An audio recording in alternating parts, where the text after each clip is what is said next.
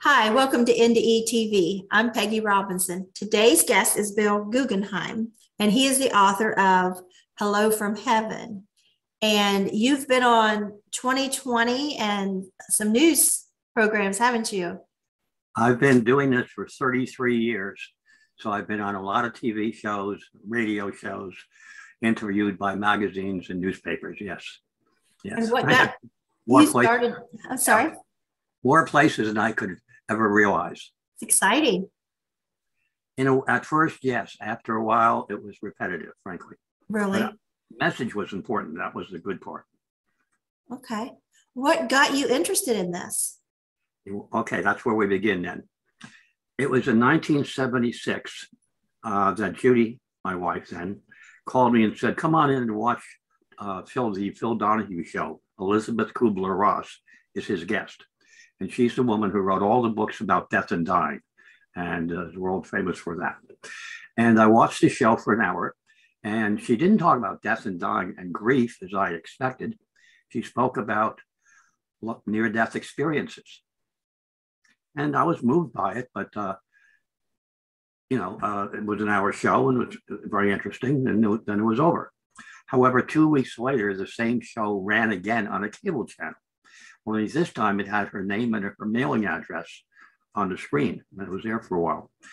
So because I liked her message very much, I sent her a small donation sort of like you give to the Boy Scouts or, you know, brownie cookies or whatever they are that they come to your door. Nothing big, and uh, $25, frankly. And uh, much to my surprise, I received from her in the mail a set of audio cassette tapes called Lessons from the Dying Patient and an invitation to attend her five day life, death, and transition workshop. I had never heard of that, but uh, uh, they were world famous at that point. They usually had a waiting list of a year and they were held all over the world. But this one would be just two hours from my front door on the other side of Florida, where I live. And at first, I was very like ecstatic, like, wow, here, like a celebrity. That's who yeah. inviting me, whoopee. But yeah. then I realized I don't have the credentials. I'm not a doctor. I'm not a nurse. I'm not a social worker. I don't, I'm not a hospice person. I was none of those things. I'd just be taking up the space of somebody who probably should be there to help, you know, the patients who are dying and whatnot. So I called the last day of registration several months later to explain why, thank you very much, but I can't attend. But she answered the phone herself. I recognized her German Swiss accent immediately. And she listened to my story and then she replied very simply in German Swiss, Bill, I think you should be there. Uh, I found myself, this is a dominant woman, I guess, because I found myself saying, if you think so, Elizabeth, I'll be there. uh, a couple months later, I drove across Florida. They were the five most incredibly joyous days of my entire lifetime. Because again, it was not about death and dying, it was about shedding grief and hurt and pain and all kinds of psychological wounds that everyone had. There were 70 of us. And she flew Raymond Moody down from Georgia on Thursday just so we could talk about near death experiences. He's Dr. Raymond Moody. Wow. Uh-huh. There are only 70 of us, not 7,000, just 70. And so he talked about NDEs. And then another topic came up, which I had never heard of. And nobody else had either. Nobody had a name for it. And that was where it was a nurse whose daughter had been hit and killed while she was driving, excuse me, while she was walking uh, on along the road and by a driver, not a drunk driver. It was just an accident that really maybe could have been prevented. I don't know the details, but this was a nurse who's had uh, been a bereaved mother for about a year. And she narrated a dream she had. She called it a dream and described it in detail. I, I won't go through all the, the story line, but it really helped her a great deal. And uh, as it does for bereaved parents to hear these stories. And uh, and uh, then she went on to say how her son, teenage son, saw his deceased sister while he was doing his homework. He looked up and he saw her standing there and saw her clothing and described her and everything. But that scared him. And he came running out of the bedroom and saying, Kathy's there, Kathy's there, Kathy's there. And, you know, things like this don't happen in the real world, supposedly. And so I thought, let's see, because I was very analytical. I had gone to Yale University, and when you do that kind of thing, you become very analytical about everything. That's who you are. And uh, so when she called it a dream, I thought dreams are just nice stories that happen while we're asleep and not real. So I dismissed it. Now, as for the boy, I figured, let's see, marijuana, other drugs, who knows what. He just was stoned on something. And I dismissed that. But then Elizabeth herself narrated a very long story that has been published many times and places about a former patient of hers who had died 10 months earlier. And when Elizabeth was thinking of quitting her research and whatnot due to the opposition to her work, this uh, woman came and said, May I have a few uh, minutes of your time, Dr. Ross? And they walked down to her office and whatnot. And by the time she finished telling the story, which took about 10 minutes, you could have heard a pin drop on the, floor, on the floor. It would have sounded like a crowbar. We were all stunned. And uh, that was Thursday night. And then Friday, we finished the workshop and I came home. And uh, once I got home again and uh, my little high wore off, I began looking for other accounts like this. If, if I heard Elizabeth, maybe there others. I don't know how many, 5, 10, 15, who knows. And I began researching this through the uh, inter, uh, the, li- the library book system where you can get a book from any library in the country. And I would find one or two cases here, maybe three or four there, one chapter in a book, but nobody gave them a name or coordinated the stories. They just said these are unusual things people have told us. And uh, I was frustrated. It took quite a few years to do this, but nothing came of it. And I thought, I'd like to write a book on this myself, but who am I? I'm not a medical doctor. I'm not a PhD. Who's going to publish my book if I write it? I thought, because those are the people in our society we value the most researchers of anything, especially doctors. And uh, so I put it on the back burner, but it, um, something that happened in 1980 I'd like to share with you. And that is, I have three sons, and our youngest son was not yet two years old. And living here in Florida, we had a screened in pool. And Judy and I had finished our conversation on a Sunday afternoon and sort of left the room together.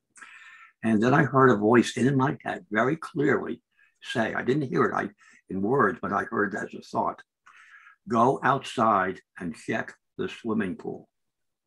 Go outside and check the swimming pool. And I did. And when I got there, we had a gate, which was a safety gate because we had a fence all the way around the pool. The gate was ajar because our older boys had used it a shortcut to the backyard. So I went to cl- close it securely and I looked down at the pool and I saw that our youngest son was floating in the middle of the pool in the deep end and not moving. He was not yet two. He didn't know how to swim. And you can imagine being a parent and having this happen. You know, and uh, so I yelled out Judy's name and she came running out and I ran down the side of the pool and dove into it and pushed John to the side.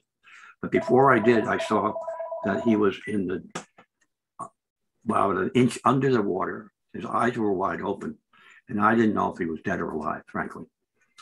But I just reacted, and as I said, jumped in the pool and pushed him to the side. Judy pulled him out with one arm. Uh, he, a few seconds went by, and he spit up some water. But all this had happened so rapidly, he did not even need any CPR. So I, I was spared from, we were spared from yeah. being bereaved parents. And it's because I heard that voice which spoke to me and I acted upon it. So I say to everybody who's watching this program, if you ever hear a voice, especially while you're driving a car or anything else like that, or a plane, or you name it, stop, slow down, do this, do that, very briefly. Listen to it and obey it. It may save your life and that the life of others or, or against serious injury or death. And that's something I don't think we talk about enough is, you know, you're talking about um, communication from loved ones, but what about communication from angels or, like you say, the other side, whoever that voice is? I never, frankly, knew or learned who the voice is. No. Uh, I thought it might be my father who had died when I was a young boy. He died in 1947 when I was only eight. But I can't, 100% say with certainty it was his voice because it was a thought. And I, I don't know what his thoughts sounded like. Right. It saved his voice. And I say to people always, we have a whole chapter of these in the book, by the way. I'll cover that later of these experiences. But uh, that voice spoke to me again. That was 1980. Spoke to me in 1988. And one day it said to me, do your own research, write your own book. It's your spiritual work to do. And that was a kick in the fanny, so to speak. I'll begin research. Now, I'd never done research, but uh, it made sense. You find people who've had the experience. We didn't know if we'd find 50 people in a year and how, but we did. And a long story short, we interviewed 500 people, more than 500 people the first year. How did you find them? Uh, we t- I contacted various bereavement support groups and told them what we're doing. And uh, would you please put a little announcement that we're looking for people who've had an experience like this, which I described. And so many people did that. But uh, they found, we gave our first workshop in 1989, one year after we began, when we, our book was, uh, one year after our, we began our research. And even so long before the book was even written or published, we had exposure to bereaved parents and many, many others. And we had a huge number of people who we found at the conferences, uh, bereaved parents and other places who had had the experiences. And we got things by mail, by telephone, by uh, word of mouth, one person to another. Very often people have had an experience and had the courage to share it to know other people have had one because they then identify themselves. So long story short, during the seven years of research that we did from 1988 to 1995, we interviewed 3,000 excuse me, we uh, interviewed more than 2,000 people and collected more than 3,300 accounts. And frankly, I could have had another thousand accounts, but they were already similar to what we had. It didn't make sense to keep collecting the same thing, just slightly different wording over and over. So these are out there. They're very common. They're, for instance, near-death experiences, they estimate maybe four to five percent of the public have had a near-death experience. I would say in our book, we say conservatively 20% of the population have had one of these, 20%. And actually, one poll was done, and there was over 40% of the population. And then for bereaved parents and for the elderly, it's see the numbers are even higher. So this is the most common form of spiritual experience that people have. So that's uh, the story about the background of it. Then I contacted my former wife, Judy. We divorced in 1984. So we'd been divorced four years, but she knew the topic more than anybody else I knew because we talked about for many years. And we were still friends. We have three sons together. We're still friends now today. Uh, and live very close to each other, help each other and whatnot. And uh, she agreed to do the work with me. She came over to my house five days a week. And we spent seven years doing that and interviewing people. We had other people do the interviewing as well as he did by telephone. And uh, little by little, these fell into different categories and those made up different chapters. And it all came together beautifully in time for the, we received experiences like the week before the book was supposed to be finished, right? Like just like that. And uh, it was a marvelous, magical time. We were I was going to conferences, giving workshops all along. And uh, these are so healing for people who have lost a loved one by death. In other words, a bereaved parent, a widow or widower, or anybody else who's lost a parent or any loved one. And pets too, loss of pets. Is, uh, there's a lot of healing with these. So based upon our research, we found that there are 12 categories of these types or types of these experiences that are most common. Since uh, there were a couple more, I'll co cover briefly after that. But the most common one we found is sensing or feeling the presence of the one who died.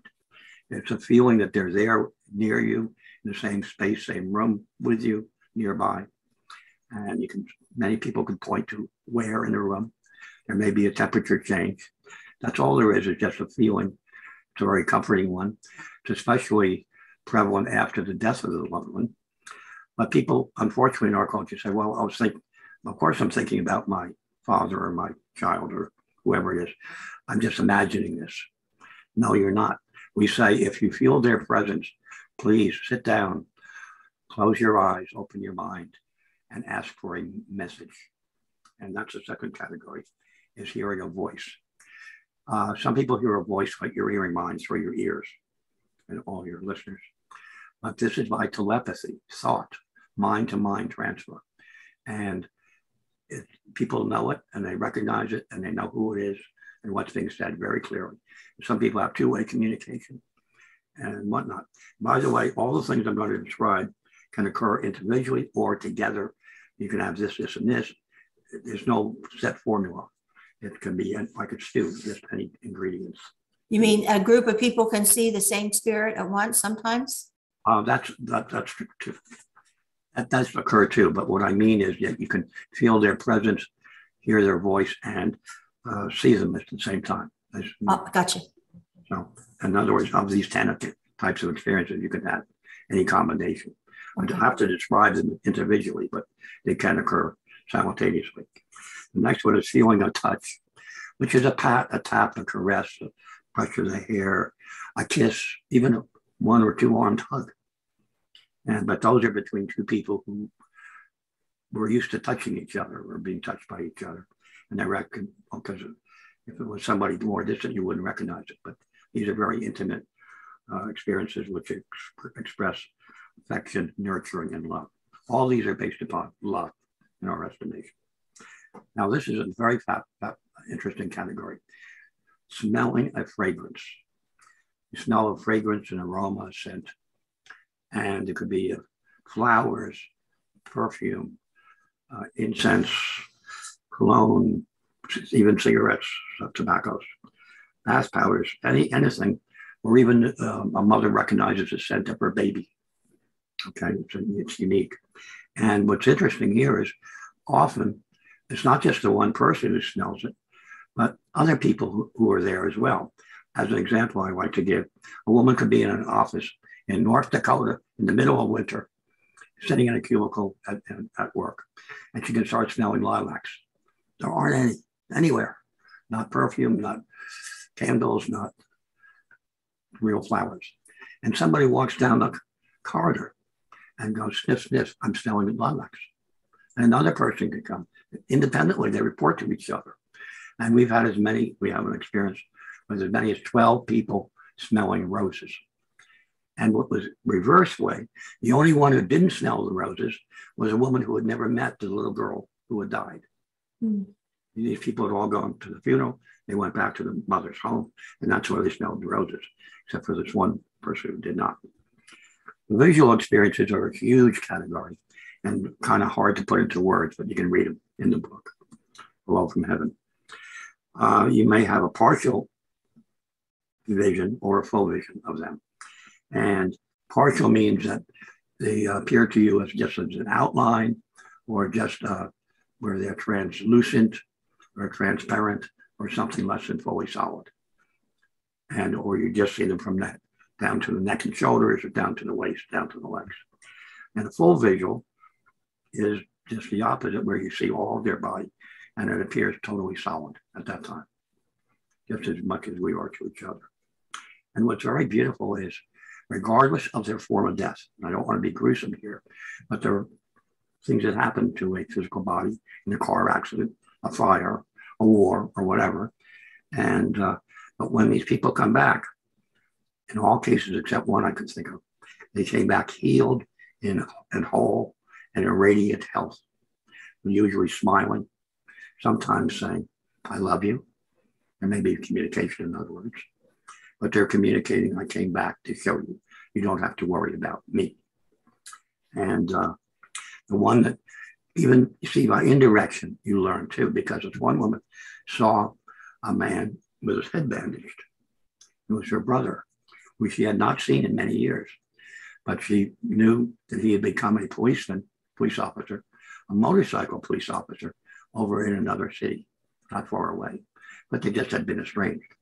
But when she went over to find out more about him and whatnot, this is well after the funeral and all that, she found out he was a police officer on a motorcycle, had been in an accident, and his head was badly damaged.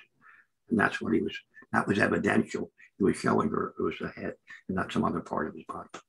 So things like that are clues that they provide. They're, all these are filled with clues. And I like that your research, you you you don't use um, these experiences that been through a medium or psychic or something. These are spontaneous. All these are direct experiences. None of our work includes psychics or mediums. I'm sorry I didn't say that earlier. I actually I never gave the definition of an ADC. That's what I missed. An ADC is what we're describing after death communication. Is a spiritual experience that occurs when a person is contacted directly and spontaneously by a loved one who has died. Directly means that there's no third party involved, no medium, psychic, healer, uh, whatever, you know, no. Somebody saw a ghost.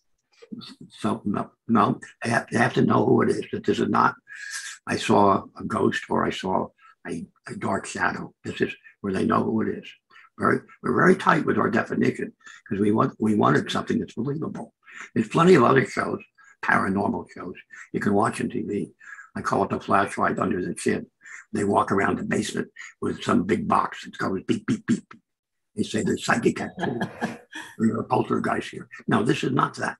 This is real living people who have died, loved ones, relatives, and friends who have died, who you know, and only that. So there's no third party. And it's a spontaneous event because our deceased loved one chooses when, where, and how to contact us, which can be anywhere. It can be indoors, outdoors, uh, in a car, believe it or not, uh, uh, on an airplane. We have accounts. Other way, the book, Hello from Heaven, contains 353 firsthand accounts. Have you noticed? I'm sorry, go ahead. And uh, I just let me finish this up. And uh, so they could happen anytime and anywhere, and they do.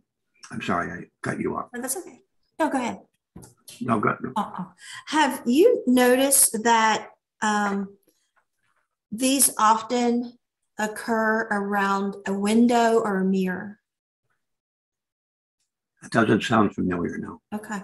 I'm not saying some haven't, but I, it doesn't sound familiar to me one way or the other. Okay. They occur in so many different places at times and everything else. For me personally, I've just noticed that it's often around a windshield in a car, a mirror in the bathroom. There's some reflective glass around. I don't know what that would have to do with anything, but And maybe your ability to perceive it in that situation. Um, verbal, when you see them, they may communicate with you verbally or not. Again, these can happen together. ADC visions. These are hard to describe, but it's like seeing a 35 millimeter slide, which your young, younger viewers won't know what that is, but it's a picture, uh, some in black and white, some in color, just suspended in space. And we've concluded that actually you're seeing them in their dimension, the afterlife, heaven, whatever you want to call it. You're looking through from here, to physical earth, to there. And these read, the rest of it reads just like seeing a person in the same room. And uh, these especially occur while you're meditating or in deep prayer. And uh, you're seeing into the spirit realm, so to speak the Twilight experience, we didn't even know we had these until we went through them and we found that people were using the same language. Just as I was falling asleep, just as I was waking up, I saw my whoever it is. And then often, if they wake up, open their eyes, that person's right there, right with it, same room next to their bed, wherever it is they happen to be.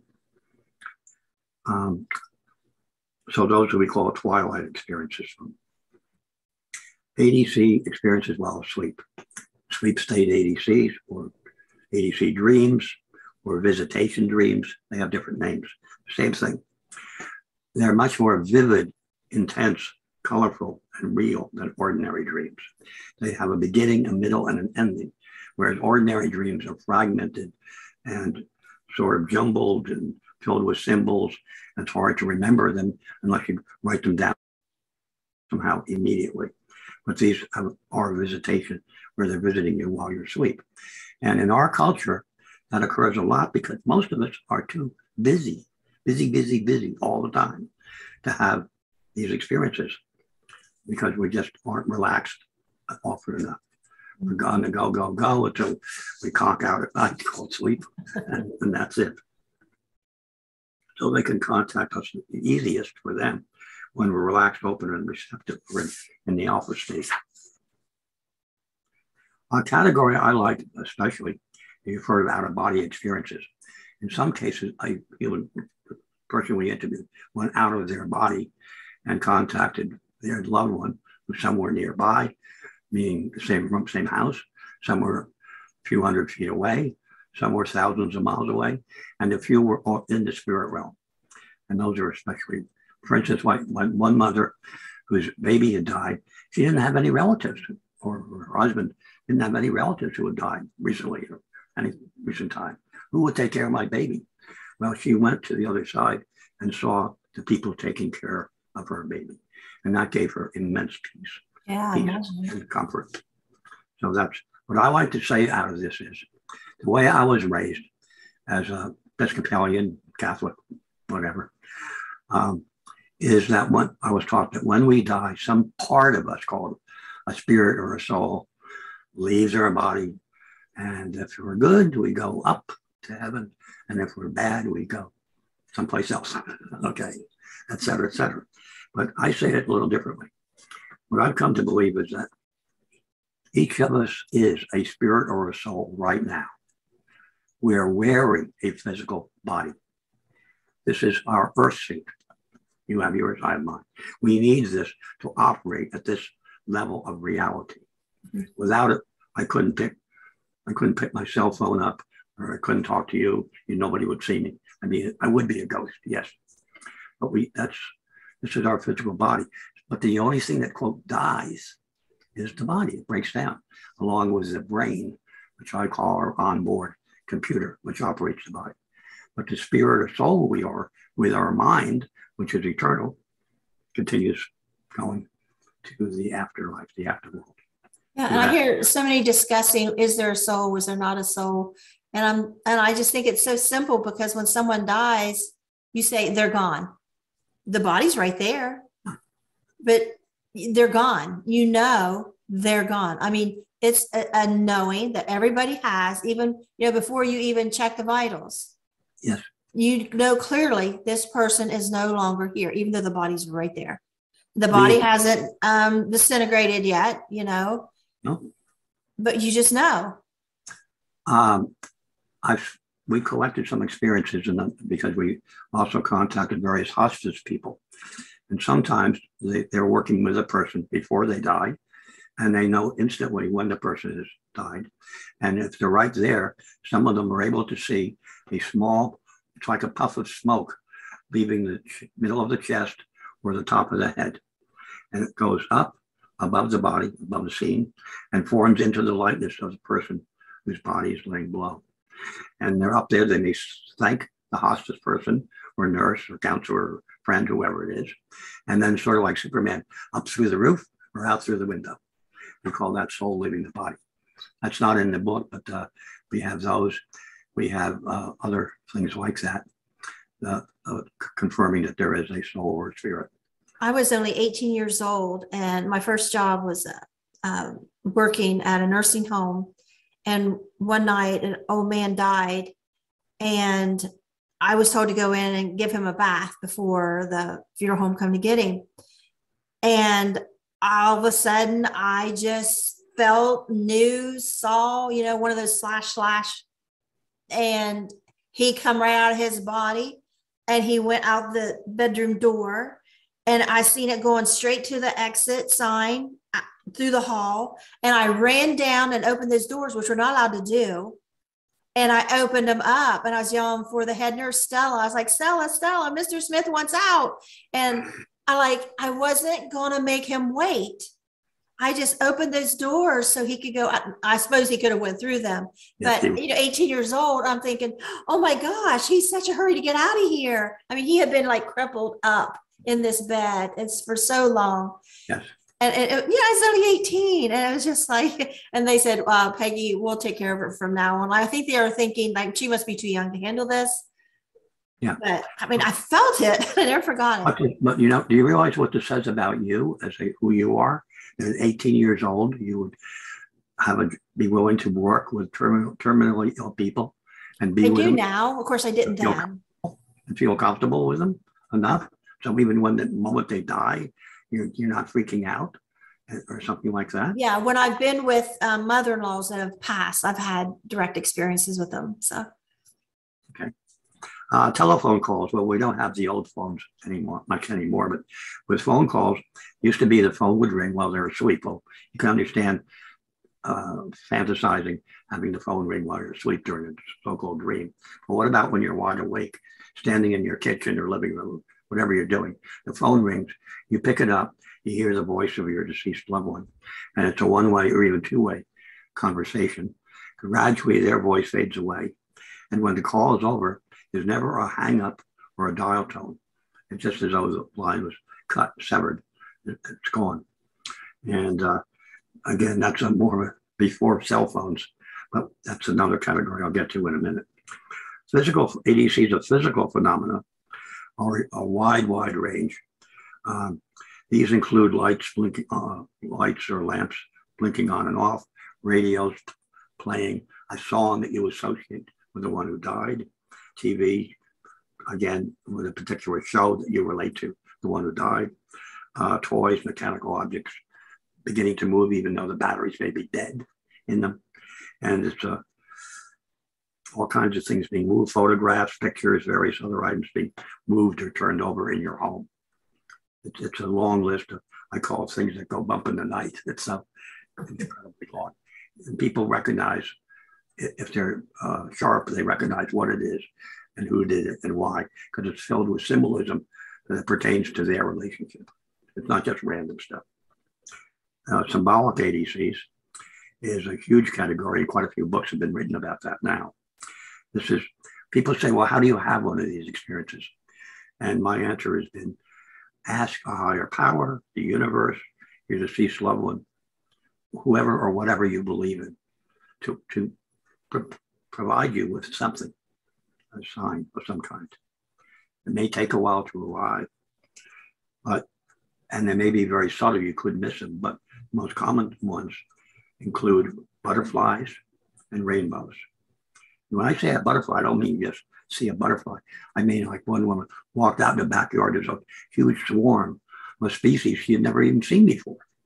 Or you're walking out and maybe in a park or someplace, and a butterfly just stays right ahead of you as though it's guiding you somewhere, and it will take you to a particular destination.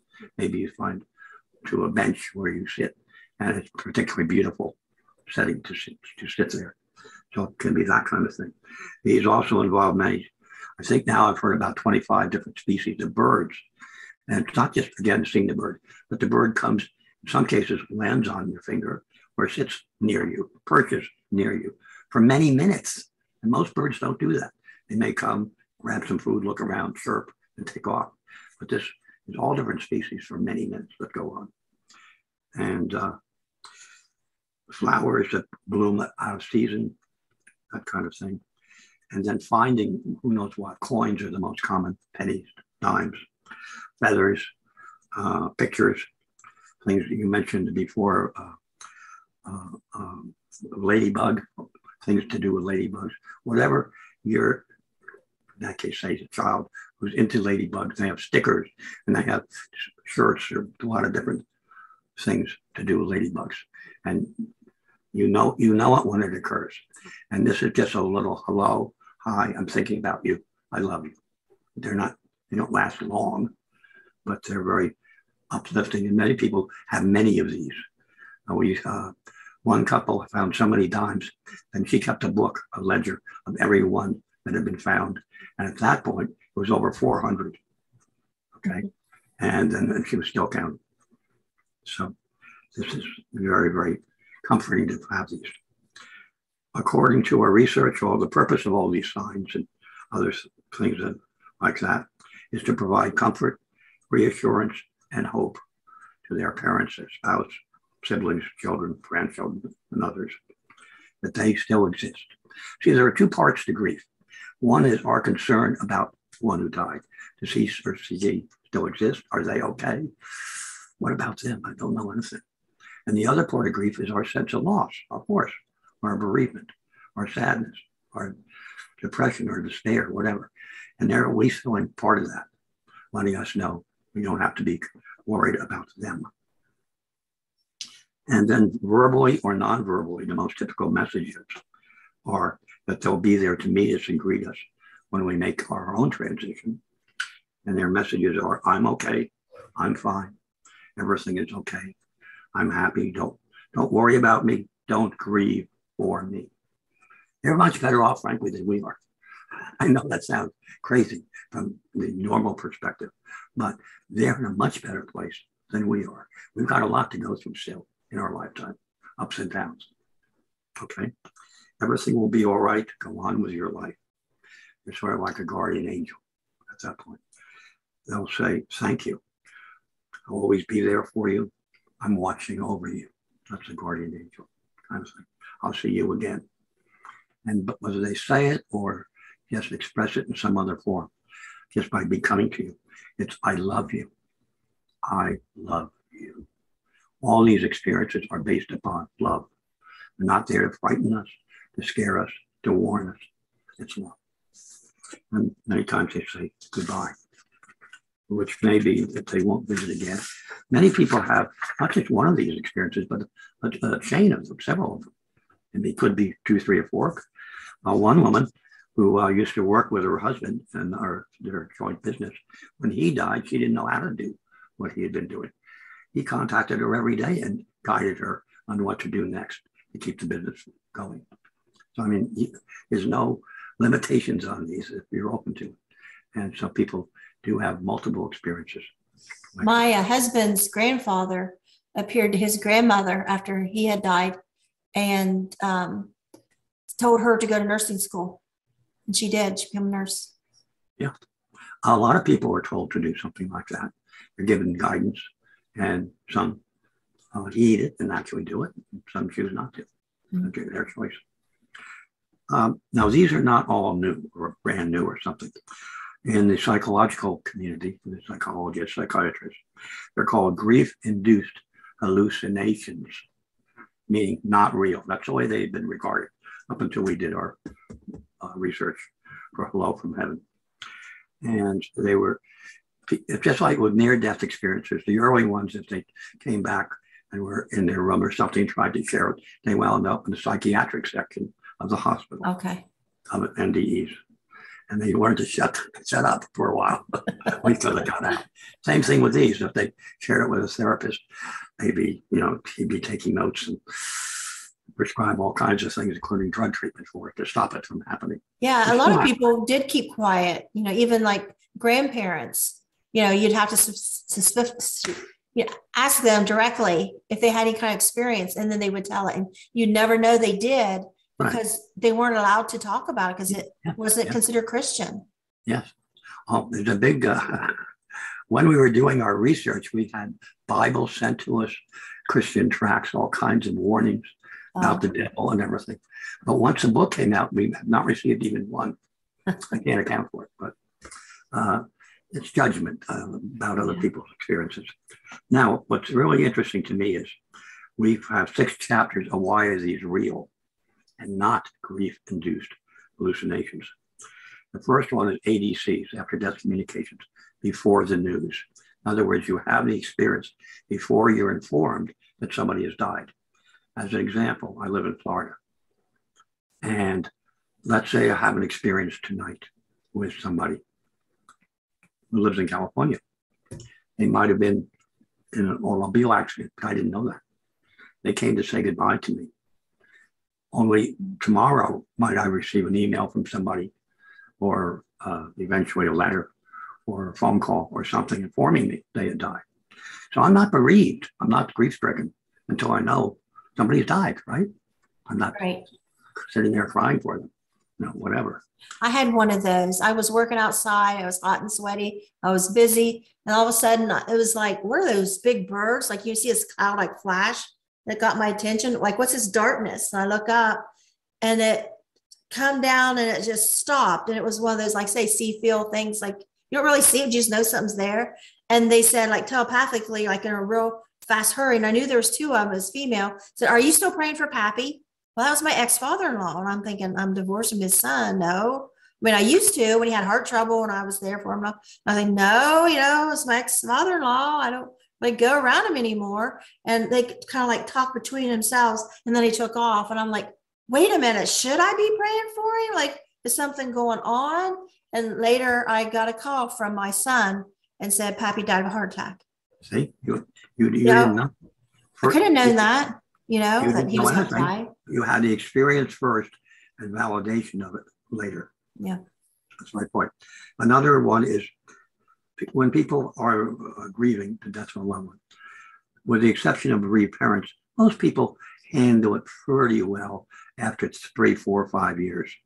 Bereaved parents may extend that. But we have experiences of people who've had an ADC with someone who died 5, 10, 15, 20, 25, 30, the longest after 33 years after she died. And that was a woman who lives rather near me. And our deceased, um, I think her husband, told her to get out of the bedroom where she was at the moment.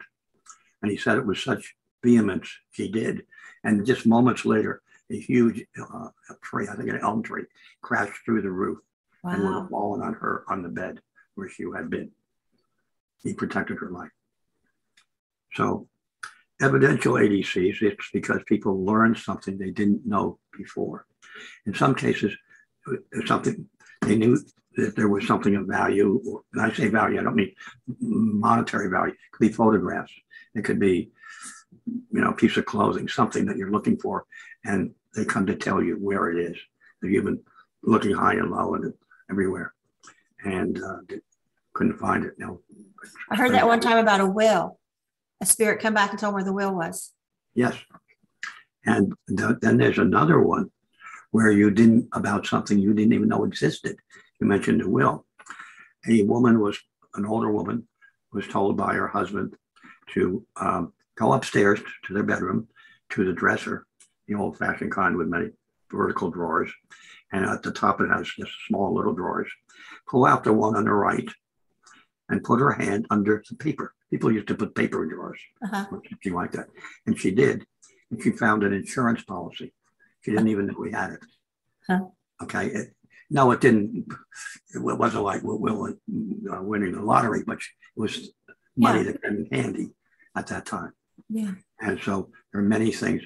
Uh, it could be a $20 bill. This goes back quite a few years when $20 bill bought something, something that was in an old trunk in the garage or whatever that they're led to find.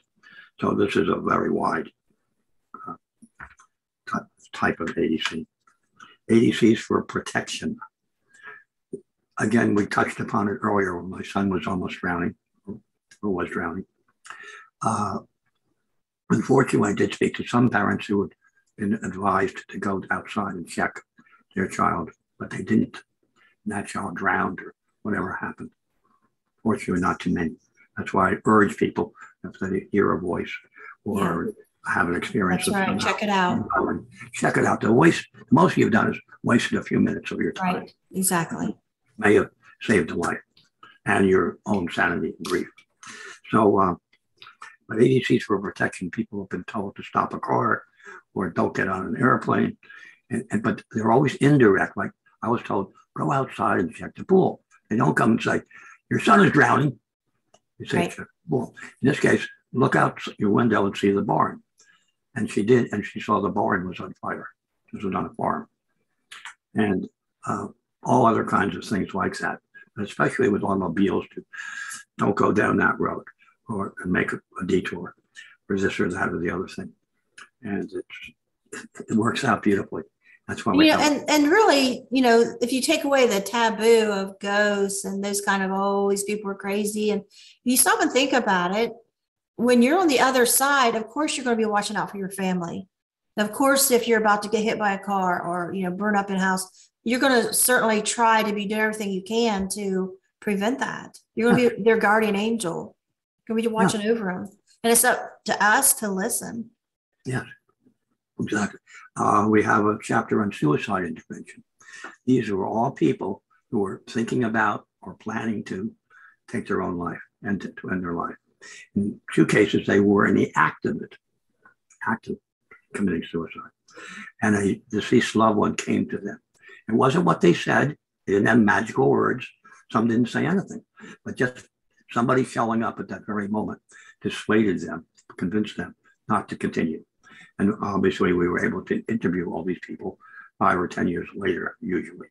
And you know what I find interesting is that I have guests that come on and, and call it, you know, spiritually transformative experience. And they're not saying this was a grandfather or whoever. They're just saying it, it was Jesus, it was God, it was a guardian angel, it was, you know, and it was something that saved me during maybe a suicidal moment or something that they were crying out to God and, and they were saved.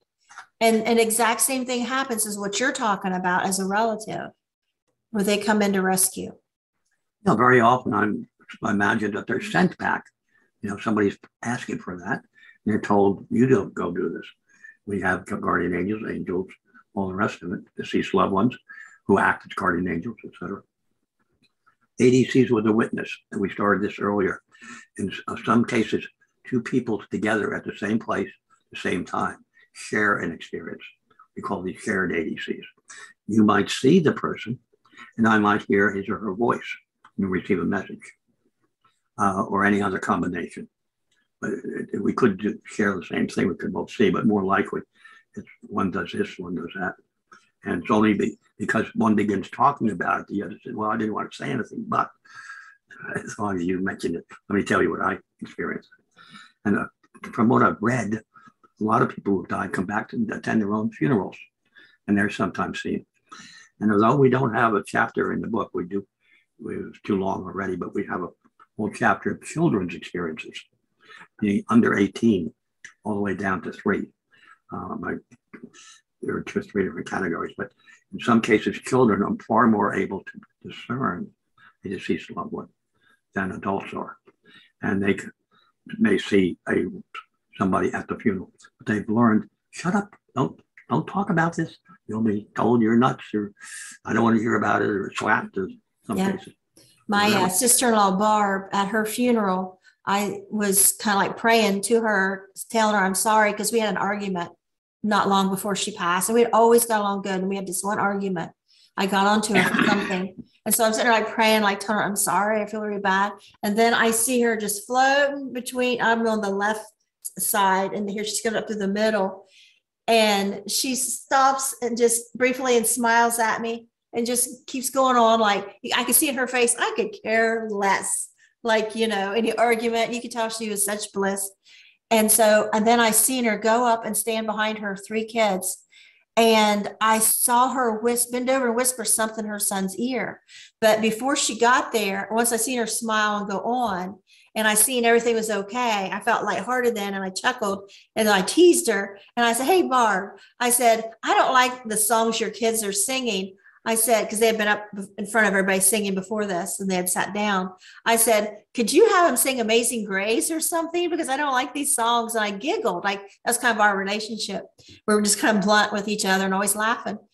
And so I said that, and then I seen her lean over and whisper something in her son's ear, and I and then I seen him get up, and I seen him say, say something to his sisters, and he said, "We weren't planning this, but Mom just told me to do this," and I'm like, if it's amazing grace i'm going to fall off my chair is what i'm thinking. And of course it was amazing grace.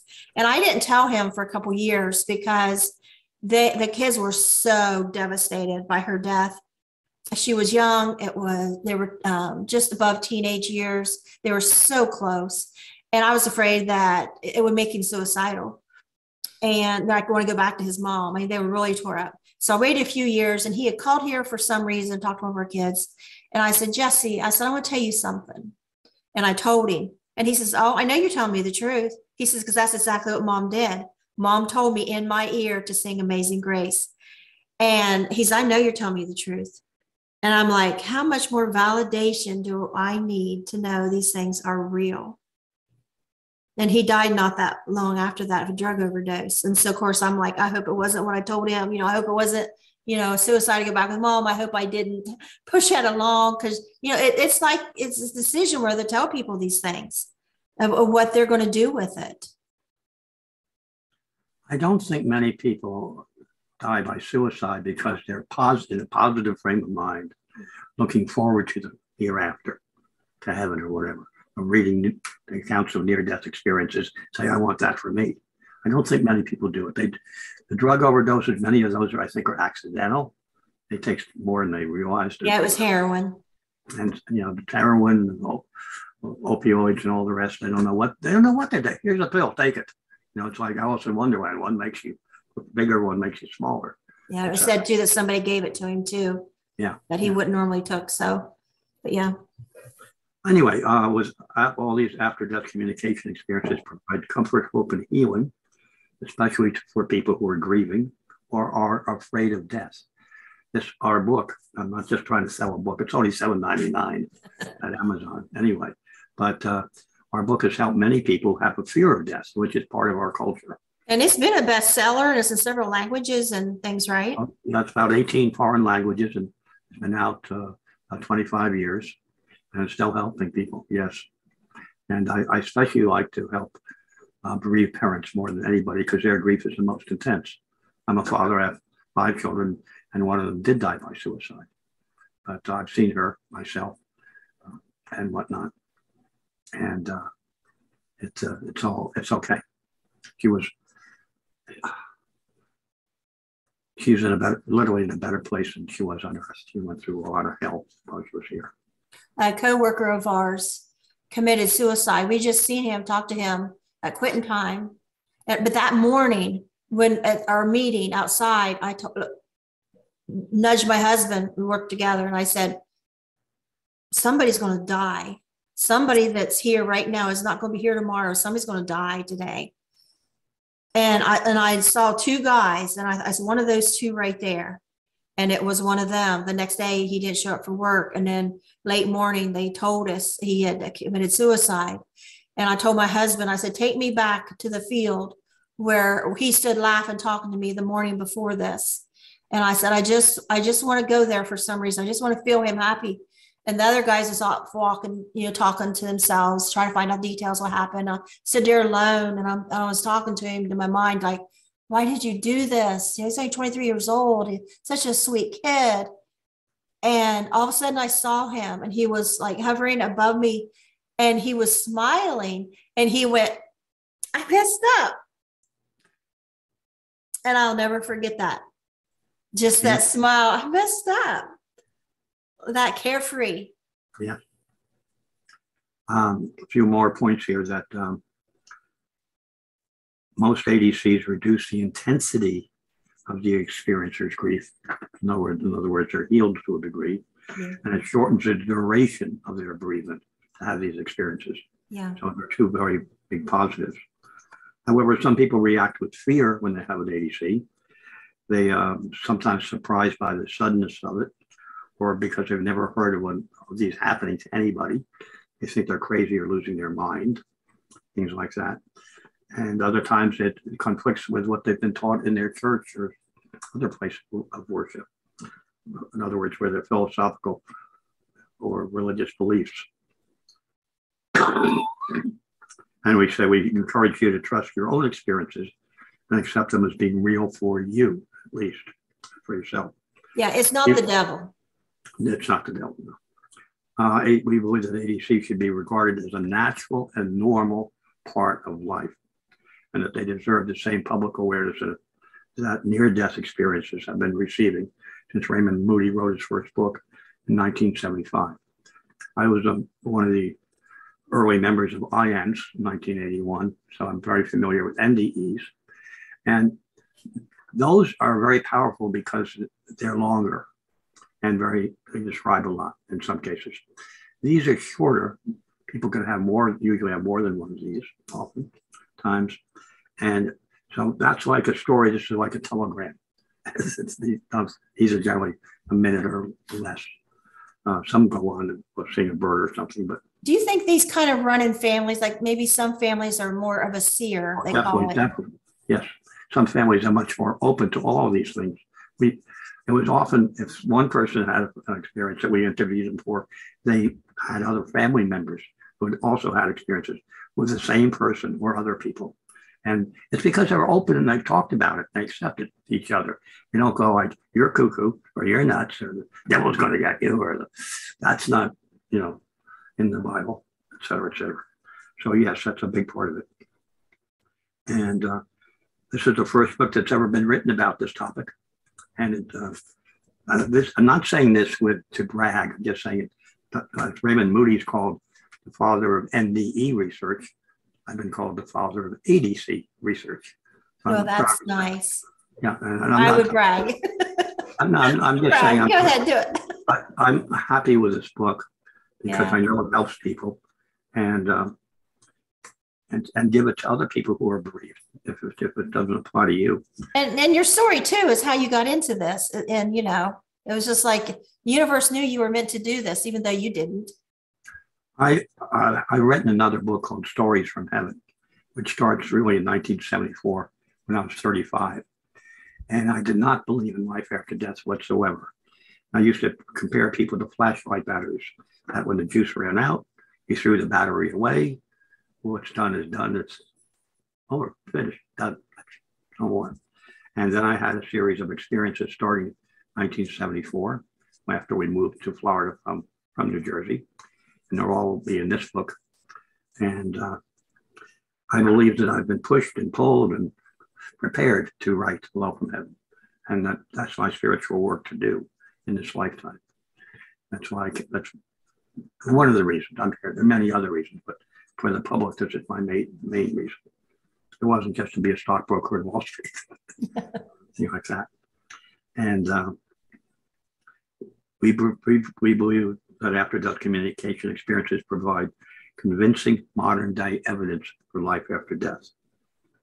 They confirm that when our body dies, we simply make a transition from this physical world to a continuing existence in the spiritual realm. There we can expect to have loving sessions and reunions with all our deceased loved ones and friends and pets as well. We have accounts that involve pets where, where their dog or cat came back to them. It's not in the book, but we have them in our files. And uh, they can and do communicate with us. And that the big message of the overall message of all this is that life and love are eternal. That's one of the summation of everything we've done. And, and I know, you know, from my husband had a recent diagnosis, and then thank God it was a, we found out it was a misdiagnosis later. But, you know, with your daughter, even though you know this stuff and you study it and you believe it, when things happen, you're no different than anybody else. Oh, no, no. no. When you, a loved one died, all that. My mother died in 2004. My father died when I was a little boy. And uh, although in his case, my father had congenital heart disease, and he, he was in a great deal of pain constantly. The drugs they had back in the 1940s didn't do anything. And so I used to hear his very agonized voice. I, would hear him calling out at night. He just couldn't sleep. He was in so much pain, and nothing, nothing they gave him or would do, could do for him helped him. So, uh, and he'd been in and out of the hospital for two years and that didn't work. He didn't have the surgeries. Today would be no big deal, but again, 1947. And so when he left his body, I felt a sense of relief for him. I miss him. I'm an only child. So for my father to die was a huge void and was never filled. I had a stepfather, but that didn't do the same thing at all. No. Um, Usually not definitely not. But uh, um, I feel he helped me with this work, by the way. I can't be specific, but in a lot of small ways. And that. Uh, I have a, had a guest here recently, Brian Hoyland, whose health is still bad. And he has talked to his kids that, you know, he probably will pass. And sees how to end. And, and his boy come to him and, and told him that he hoped he did. That because he same reason as your dad that to be out of his pain and suffering and knows he'll be in a better place. I thought that's love right there. I mean i didn't say that to him or i didn't i didn't right. that beforehand. I miss my daddy And you know, that's why I do what I do because you know, with my NDE at 25, I wanted to come back and raise my little boys because they were too young to lose their mother. And you know, I was told it was my time. The answer was no, you know, and then I come back and then, you know, I just I'm just so have gratitude that my boys didn't have to have that, you know, didn't have to grow up without their mother. So something people take for granted, you know, they got to raise their kids. Many, many researchers, I mean, many, many NDEers, people who've had an NDE, come back with a sense that they have a purpose or a mission to fulfill, but they don't know what it is. In your case, perhaps in part at least, it's to be mother to your children. Another part is this very TV show we're on together. Okay? Yeah. You're, you're doing something very active.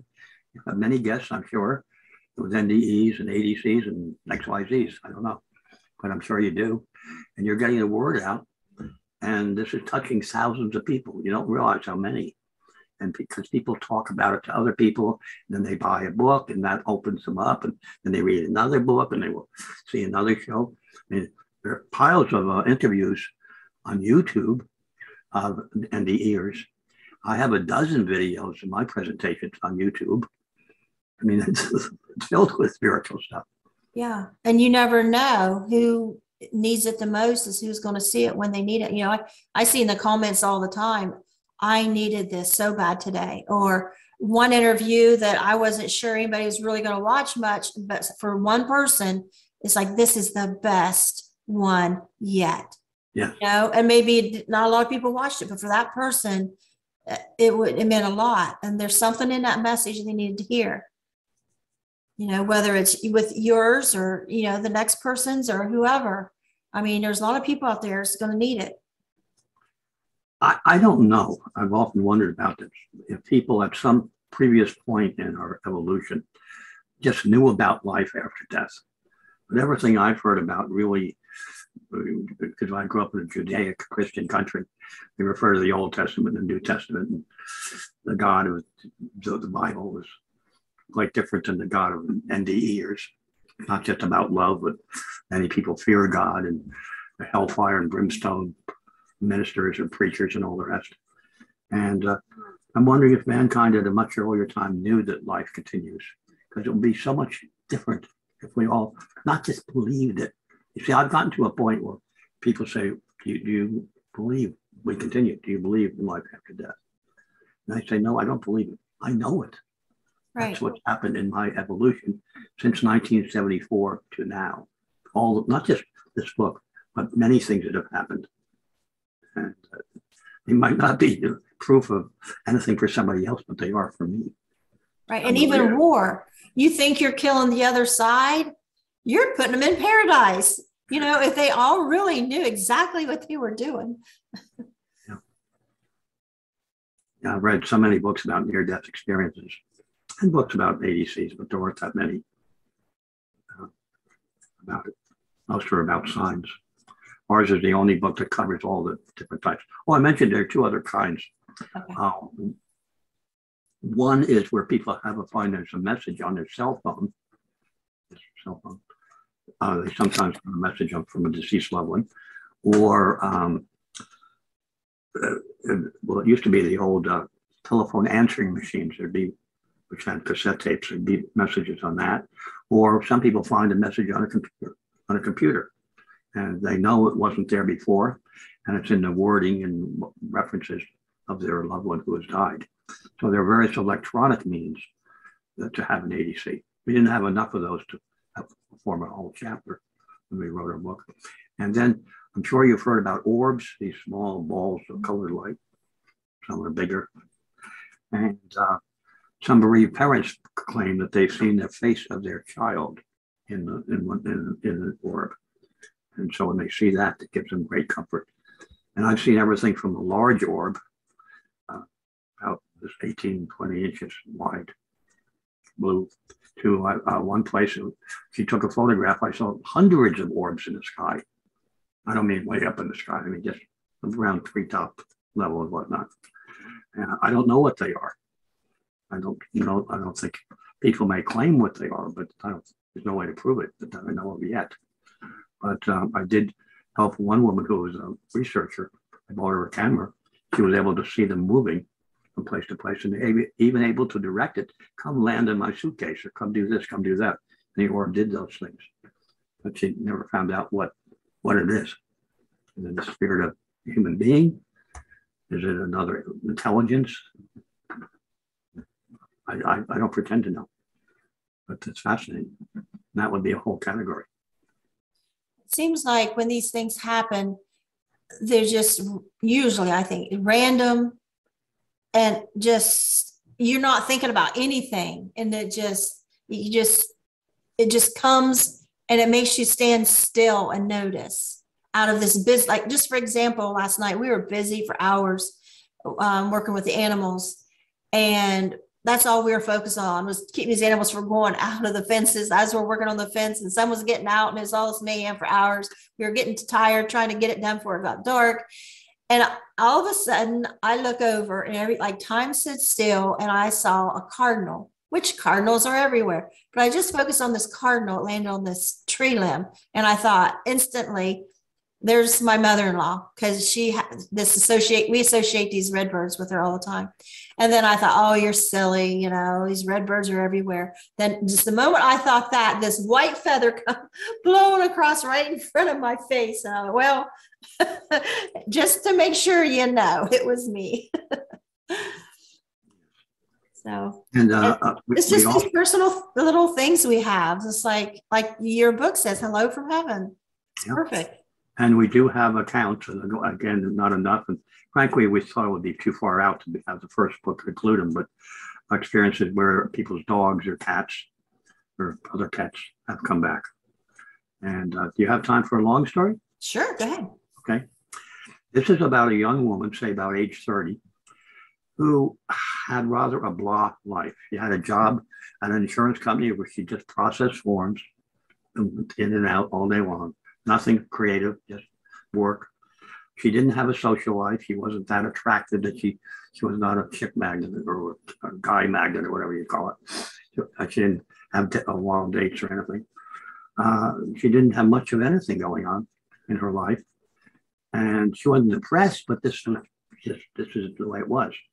But she did have one thing. She had a, she had her own horse, and uh, she and the horse did something called dressage riding. That's where the you use the, you just use the, your heels to guide the horse. You don't use the reins and you don't do, use verbal commands at all. But the horse has to be very attuned to the rider. And the rider has to be attuned to the horse. My older daughter does that. And it's a very specialized horseback riding, very specialized form of riding a horse. And so that's what she did every day she could. However, the horse developed problems with its feet, its, its, its hooves. And she took it in to the veterinarian and he did some work on it. Got better for a little while, but after that, it got worse again. And eventually she had to have the horse put down. This wiped out everything because this was her recreation, her creativity, her exercise, her whole social life, everything was that horse. And she just re- retreated into a shell of sadness and depression and deprivation and everything because nothing else was going on. Then one night she had what she called a dream, but was very, very vivid and much more than an ordinary dream. And she saw her horse in three dimensional color. And her horse spoke to her, mind to mind. How dare you quit horseback. Oh, that's it. She said she's never going to ride again, by the way. How dare you quit horseback riding after all I have taught you? Mm.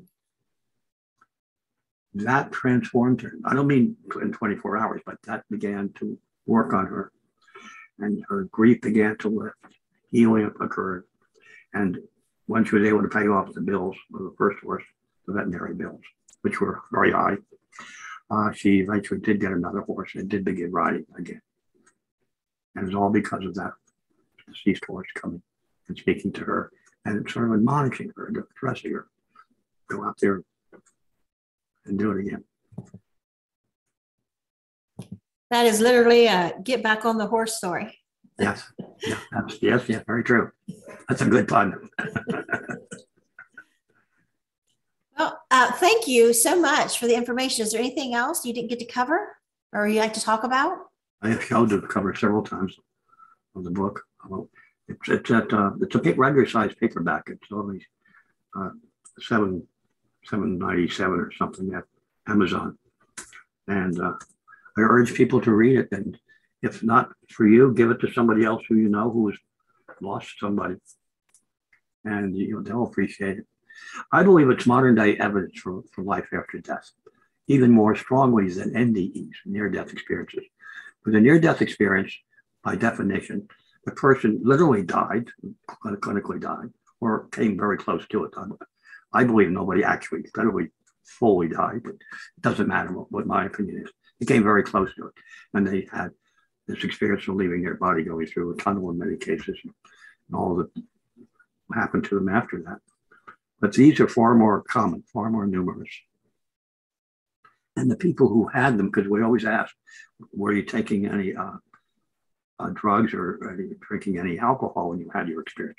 They said yes. I don't care how good it was. We didn't use it. So as far as we know, the people who we interviewed were, were truthful and were not on drugs or alcohol and were in a normal state of health. I'm not saying they're all perfect health, but I'm saying a normal state of health. And I think that this is the most evidential form of material of life after death.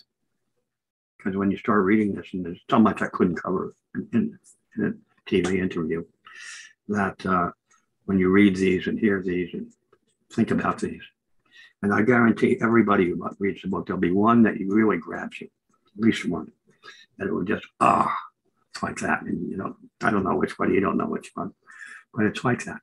These, because these are, the, all these experiences are in their words.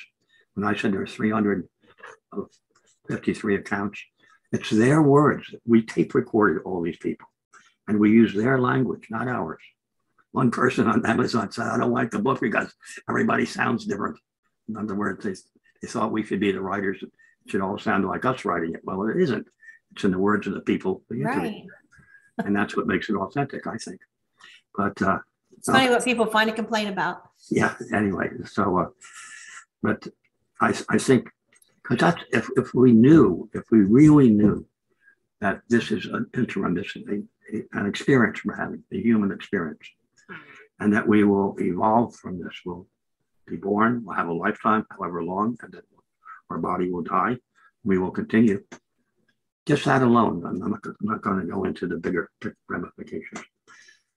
Life would be so much easier, especially if you have somebody you, you've lost somebody who has died in your life, you would know they're okay, they're fine, they're they're in better shape than we are, and uh, we could because I've met some people who are so hung up, so stuck, especially if their child dies. It could be their their spouse or their lover or whatever. Not limiting just bereaved parents, but anybody. And they're just so crestfallen for years. They just stop living. And they just knew that this was like, this is a train station. You come here for a while and you leave and they go on. Something like that. Makes me think of that song, um, I Can Only Imagine, where, you know, there he says he can only imagine, you know, what his what it's like for his dad that has passed, what he sees and and and then how, he can only imagine what it'll be like when he's there, you know, when he sees Jesus for the first time and and, and all those things. So, and uh, it touched, I mean, it crossed all across all kinds of music. Like everybody loved it. Yes. And then they made a movie of it. And, and, you know, and that, and people are familiar with that. It come from, he was abused by his dad and his dad was a very mean man. And he ended up his finding um, unconditional love, forgiveness, whatever his dad, and his dad, you know, became a Christian before he died. You know, it was a really good story, but um, not all not all in real life does it end that way you know where someone comes to see the light. Well, um, uh, very very popular christian book is heaven is for real by todd burpo which was made into a movie and that was about his little young son who had a near-death experience and knew that he had believed had a sister who had died but nobody had ever told him he claimed he saw his grandfather, stuff like that. That's a very beautiful movie, and uh, I recommend the title. Heaven is for real. Sure, you can buy it on Amazon or rent it on Netflix. You know, not rent it, but see it on Netflix or any place else. I listened to a recent interview of Colton Burpo recently, Hmm. and uh, it's interesting to hear him as a young man now recount his story. That's what we're talking about. It's Colton. Yeah. It was written by his father, but Right. a little by then. Yeah. But that movie somehow it really touched me. I saw it twice, and it really moved me the way they did it. Yeah. It wasn't super. You know. I've seen it a lot. I watch the NDE mo- NDE movies over and over and over. Yeah, oh, me too. Yeah. Uh, my favorite is Resurrection with Ellen Burstyn.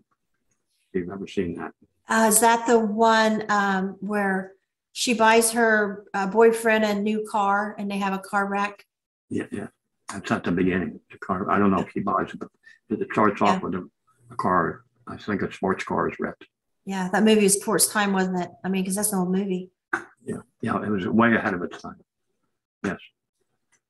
Yes. All right. Well, thank you very much. Thank you, Pegi. Uh-huh. All right. Bye bye. Goodbye to you, and thank you very much for having me as a guest. You're welcome. Bye now.